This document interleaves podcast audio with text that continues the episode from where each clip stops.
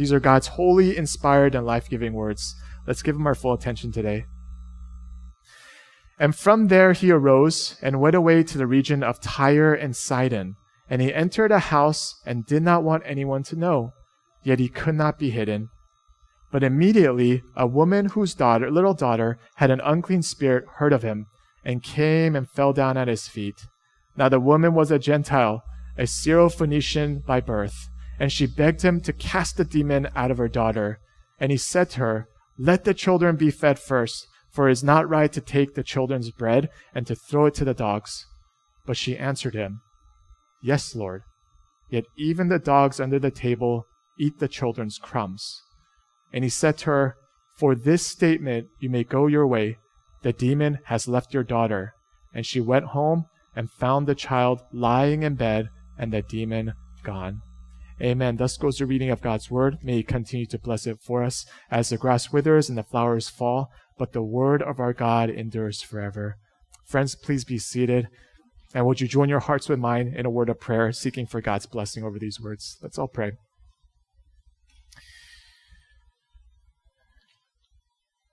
God, we just ask that the meditation of our hearts and minds might be pleasing to you, O Lord, our rock, our Redeemer. This we ask in Jesus' name.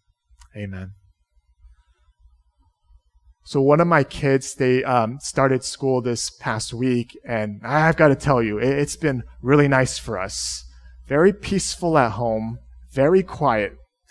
And don't get me wrong, I love my kids, but they're at this age where they're constantly asking for things, constantly bickering with each other, and it's uh, really distracting. And the thing is, I thought, you know, as one of the kids are out of the, out of um, out of at school, you know, I'll have much more time to like really maximize my time now because the house is so quiet. And the thing is, the strangest thing happened. The house got quiet, the noise noise went away but the heart and mind got louder. What do I say for this Sunday? What do I do? Who, who can I ask to vol- uh, volunteer at church? Um, why is this bill so expensive? I hope Miles is making good friends at school.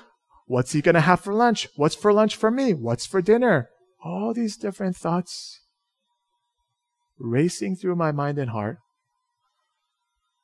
And the thing is, I hate how busy we've all become. I really do. I don't say that in a judgy way. I say that in like a sympathetic way of how busy our lifestyles have just become. And with that busyness of pace, it makes us irritable. It, makes us less gracious towards one another. It makes us feel like we're always in a rush to get things done. And I hate it. And yet the thing is, I've come to just accept, I think we all have to just accept that we're always going to be busy. So repeat after me. Repeat this after me, okay? You guys ready? My life will always be busy. All right. Well, that will never change. But I don't have to be busy in heart. Good. Out of everyone, Jesus is perhaps the most busiest person to ever uh, live on this earth. And yet, I gotta believe he didn't have a busy heart. What can we learn from him? I mean, he's had all kinds of distractions in his life, and yet he is not busy in heart. What can we learn from him? Three rhythms I want us to think about. One, prayer. Two, of priorities, and last of all, our place. Prayer, priorities, and place. Let's look at the first part prayer. All Jesus wants to do is just take some time to himself. So he, he kept this hidden house or a secret location, didn't let, let anyone know about his whereabouts. He just needed some time to himself. And every mom and dad, you can understand this when you have little ones, how exhausting it is to always be around your kids the whole time. You just need a minute. Even if it's 15 minutes, even if you have to lock yourself in a bathroom, you just need that me time, just for a little bit. Everyone needs it. That's what Jesus needed. And yet, as he is hidden, immediately, verse 25, immediately a woman whose little daughter had an unclean spirit heard of him and came and fell down at his feet. Immediately, that's the word there. Immediately, this woman comes. And yet, this word immediately is the problem of busyness. That everything, when you're busy at heart, everything becomes immediate for you. Everything becomes immediate. How many of you guys think you're good at multitasking? Any takers here? You guys think you're good at multitasking? And the thing is, the truth is, I'm lovingly here to tell you, you're not good at it. They did this whole experiment with people driving cars, and I, I guess uh, they had these drivers do uh, act- uh, two activities at once, one for driving and something else. And out of all the drivers, they found out that only 2.5, 2.5% of people showed no decrease in performance while doing two tasks at once. 2.5 people. Which means none of us can multitask really. It's a myth. And no matter what the research says, they've done a ton of research on this kind of stuff. No matter what it says, we still try to multitask in our lives. I'm guilty as well. Like even Sunday, every Sunday, I try to uh, make pancakes for the kids uh, while trying to get ready, uh, dressed up, and making my coffee at the same time. You know, I prioritize the coffee, and I always end up burning one pancake because I try to multitask. Every Sunday, it seems like that. And no matter how much I'm convinced that you can never multitask, I still do it. Why is that? I think our attempts at multitasking is a really an attempt for us to be sovereign, to fight against our finitude, our finiteness. And so we have to keep all these things in our mind because if we don't keep all these things at once, who else will? So we multitask. We can't help it. This woman, she immediately comes before Jesus, right? And she begs him to cast the demon out of her daughter. That's what verse 26 says. She brings Jesus her problems. Remember the demon possession here. It didn't just happen. If you could turn to the slide here, you, you don't just go out for a stroll and then a demon just suddenly possesses your body. In the Old Testament here, in Zechariah 13:2, it connects demonic possession with having an unclean spirit, which is idolatry. So you have to really invest yourself into the false idols for you to become demon possessed. And so most likely this daughter's condition is because of her mom. Her mom's the main reason why this is even happening. And as far as I can tell, this mother, this woman here, is the only person in the Gospel of Mark, at least, that blatantly asked Jesus healing for the demon possession.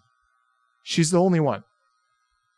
All the other characters who have been demon possessed, they kind of like um, serendipitous, serendipitously, uh, unexpectedly meet Jesus and cross paths. But this woman goes out of her way and specifically begs Jesus, take the demon out of my daughter, please. She goes to Jesus with her problems immediately. You know what she's doing? She's praying. No hesitation. No hesitation at all. Brings her problems before God. And the thing is here, no self respecting rabbi would even come near this woman. She is a Gentile which is someone that doesn't just mix in with the Jewish culture. She's a Gentile. She doesn't belong with uh, Jesus. Her daughter's condition is self-inflicted. Right? You get what you deserve. And the fact is, she's unclean. She has an unclean spirit. Why go near her? And I'm sure this is in the back of this woman's mind. Yet without hesitation, she immediately falls before the feet of someone who is sovereign in her life. That's the thing, immediately. Little kids, little kids are so terrible at reading the room. They're so terrible at reading the room. Like, as a parent, you could be sick and like have a high fever and be incapacitated on the bed, and yet your kids will still walk in and say, Can I have milk? Can I have water? When I'm hungry, when are we going to eat? They immediately bring these things up. And you would think that they're being heartless, but they're just being children. That's what we're called to be like. They're just bringing what's immediately on their minds and hearts. This is what we're called to do in prayer. To not just wait, to not, when things get a little bit better or when things get a little bit worse, no, immediately fall before the feet of a sovereign God. You know how we can practically do this and practice this? Every morning, I make it an effort to just do two things. One, as I wake up, I just read one verse, just one verse. And then I go out my window and I look at something naturey, like trees or the sun, something that I know man cannot produce. And as I look at the nature, I simply say these two words, or three words. I'm bad at counting here. I say this Good morning, God. Good morning, God. To just get my rhythm in place, to have the conversation, to immediately just make these my first steps, my first actions, to open up the conversation. I, admit it, it might sound silly and strange for you to do that, to just verbally say that out loud, I mean, to a window with like no one else in the, uh, behind it, but it might sound strange, but this something small might center, help to center our rounds in knowing that God really does life with us. And sometimes you need to do something practical like this to just get you in the rhythm. Because when this happens, when you start immediately coming before God, and prayer becomes your immediate response to everything. Our priorities, they become clear. Second point here priorities. As this woman pours her heart out to Jesus, Jesus responds in verse 27 Let the children be fed first, for it is not right to take the children's bread and throw it to the dogs. I mean, what on earth? This, this woman is worried about her daughter, and Jesus responds with this kind of word. Like, what, what is he getting at? See, he says this to a woman who is from Tyre, a city that took pride in its reputation for innovation. Because in the Old Testament, uh, when they built the temple, Solomon and David, they would specifically partner with the people of Tyre because they were known for their cedar wood and known for their architecture. And verse 26 says that this woman was a Gentile. And this word used here means that she is culturally a Gentile.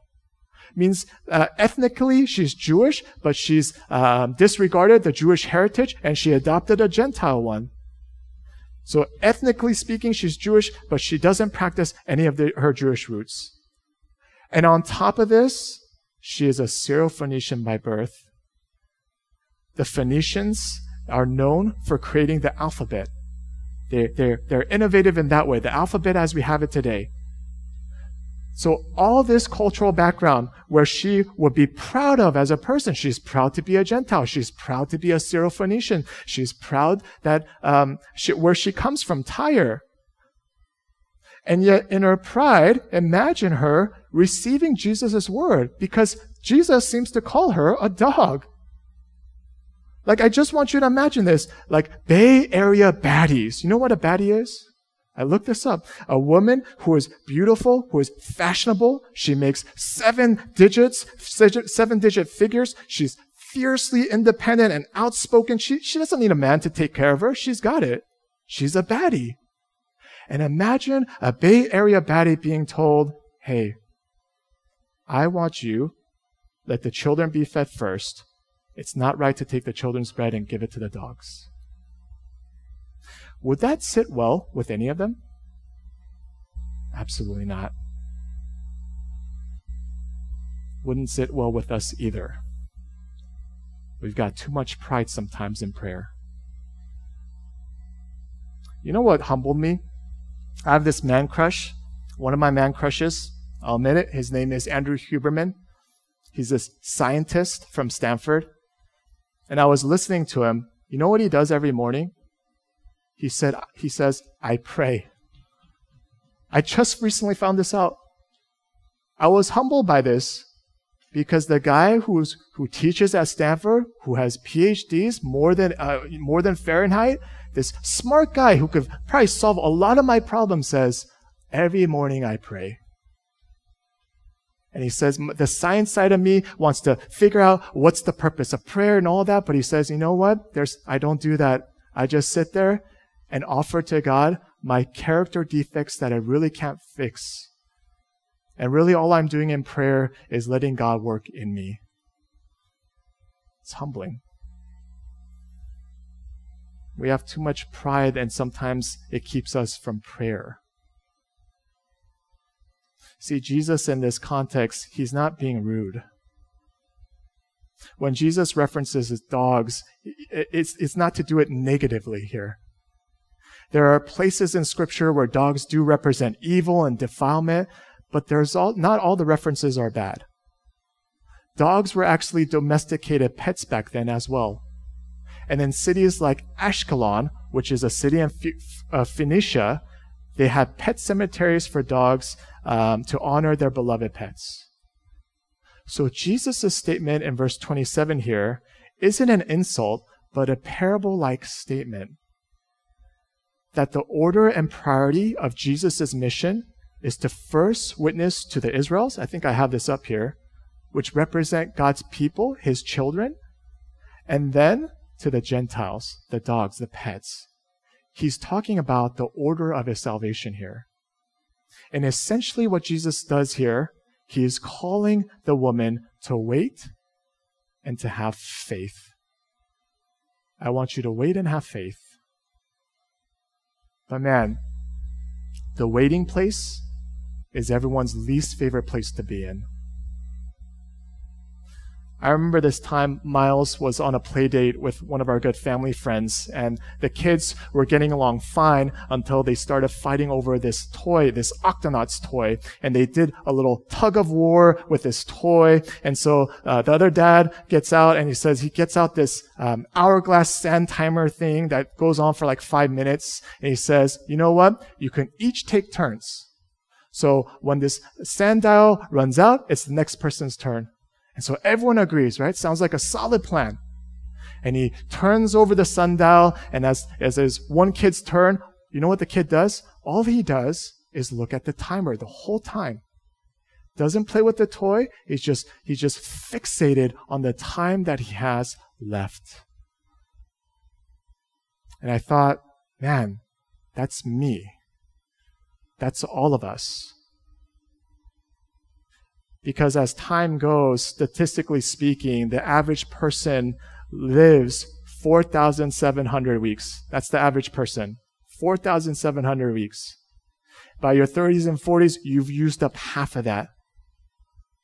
And there you are waiting. Waiting for healing. Waiting for a chance. Waiting for love waiting for anything to happen because it's simply better than just waiting. I hate waiting just like everyone else. And it's like we're looking at the clock, but we can't enjoy the thing that's in front of us. We can't be, uh, enjoy the present moment. This woman is told to wait and she could have simply been discouraged or even angry. Like, who are you to tell me to do this, Jesus? And as she's told to wait, instead of those responses, she simply says, Yes, Lord. Yet even the dogs under the table eat the crumbs. She's humbling herself. This woman humbles herself before God you know the craziest thing about this passage is? It seems like Jesus changes her his mind. Right? The, the, the woman begs by her statement. It just seems like Jesus changes her mind, his mind. Yet I don't think that's what's going on here. Instead, she has her priorities straight. Yes, Lord means your ways are greater than mine, even if I can't understand everything that's going on. Just give me the crumbs to see your goodness just to get by. Just a little bit. You know, we're all trying to get by. Is that not the theme of our lives? Trying to get by. And there's a lot that we all have going on, myself included. I just want to get by, God. My daughter, she has this swim class on Wednesdays just for about 45 minutes. And at this swimming school, there's this nice area with a bunch of tables and Wi Fi for parents to wait and maybe get some work done. And so when I enter in, I see all these uh, uh, parents on their laptops working. I say, Oh, great, I'll do that too. So as I get ready, I, I, I, grab my backpack, open up my stuff, and then as the swim school lesson is about to start, my daughter tells me, Appa, can you go in with me and watch me the whole time? You know, on the inside, like I'm dying because I'm like, no, I don't want to. It's just swimming. But I go in with her and I watch her you know, uh, do what the swimming instructor tells her. She, she learns how to float on her back with her limbs sprawled out and she just looks like a, this drowning starfish and she's practicing jumping in the water while she um, does it. Um, she floats to safety on the edge. And every time she does something, she's like looking at me with her goggles and she goes like this and, you know, just saying, do I approve? Do I approve? And I realize these are the moments of little breadcrumbs that God leaves for us to remind us that the things that really matter are the eternal things. What's more eternal than connecting with another person's soul? What's more eternal than our relationships? And sometimes we need little breadcrumbs to remind us it's the eternal things that matter. That's what matters. Maybe the problem is not so much time. Maybe we just want to know our place in all this. Which brings us to the last point. Verse 29, Jesus' response to this woman is this For this statement, you may go your way, the demon has left your daughter. Everyone else, they need Jesus to come and touch, touch maybe even touch the fringe of his garment or to just vi- visually see Jesus um, say some sort of blessing or miracle. Yet here, all she has to go on is are Jesus' words, just like we're called to do. She trusts in the words of Jesus. You know, anytime I go back home, uh, I'm sorry, at home, she finds her daughter lying in bed with the demon gone as if it never happened. She goes home and the she, daughter's all better, just like Jesus promised. And this whole scene, it kind of reminds me of the fact that every time I go home to my parents' house, they still have left my room the exact way as when I was a kid. They didn't change anything. All my old posters are there. Uh, my pictures are there. My, my, my children's school books are there and all that. And it's kind of strange to go back. And even when I go home, my, my parents stock up the fridge with all my childhood favorite, like, um, drinks and uh, snacks that I like. And so they'll always ask me, "Oh, do you want this red bean popsicle?" And like I've I've like matured in my taste profile. I was like, "No, I don't like that anymore." Like they'll offer me milk bananas and they'll keep shoving it to me, and it's like you know I have to just eat it even though I don't want it. And for some reason, when I'm home there, it just seems like I lose track of time. Like it doesn't exist for some reason. Like time stands still. And I realize that when we are trying to make up for time, when we try our multitasking ways, it's because we're in such a rush to be somewhere. But my question is where? Where are you in a rush to be? If we're already where we need to be, then is there any hurry at all to begin with? That's what I want us to wonder.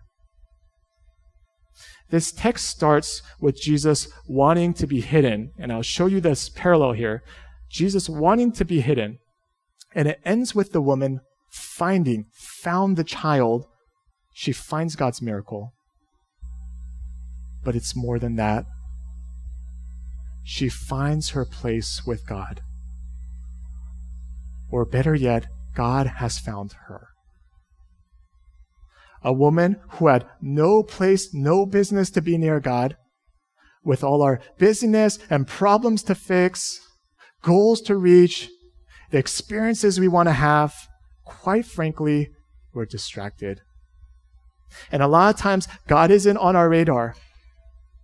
Yet the sovereign God who literally upholds the universe takes time to save you. He doesn't just take the time, but he goes out of his way by sending Jesus down to us. And that at the cross, Jesus runs out of time. You know why? He spent it all redeeming us.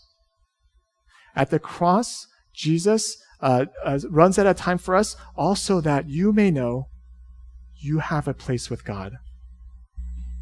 You know, you know how to find your place with God, practically speaking here? You pray like you belong. You pray immediately. It's the only way for our busy hearts to find rest in a sovereign God. After all, with all the busyness of our hearts, isn't it about time for us to truly find rest with our sovereign God? So here's the deal here. I'm going to have the praise team come up. Let's do exactly what the scriptures teach us to do. Let's pray. I don't know what's on, been on your heart and mind, what's been distracting you, what's been really eating away at your energy, what's been making you irritable. You all have something. And sometimes we just literally need to talk with God. What are some of those things? As you think about them, know that the Lord is with you. Know that God longs to carry your struggles, bear them, and know that He is willing to walk with you. And so, friends, let's take a minute to pray and to lift up our prayers before God during this time.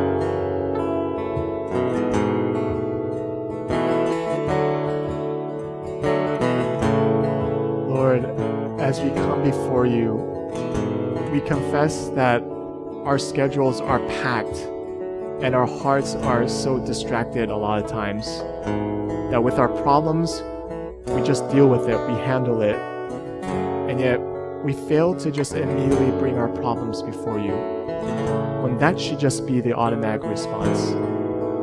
Jesus, teach us less and less what it means to be professionals and more and more what it means to be a child of God that just brings all our problems before you and recognizes how helpless we truly are at times. Jesus, we thank you that when we have no business with you, you go out of your way to find us, to make sure and ensure that we have a place with you.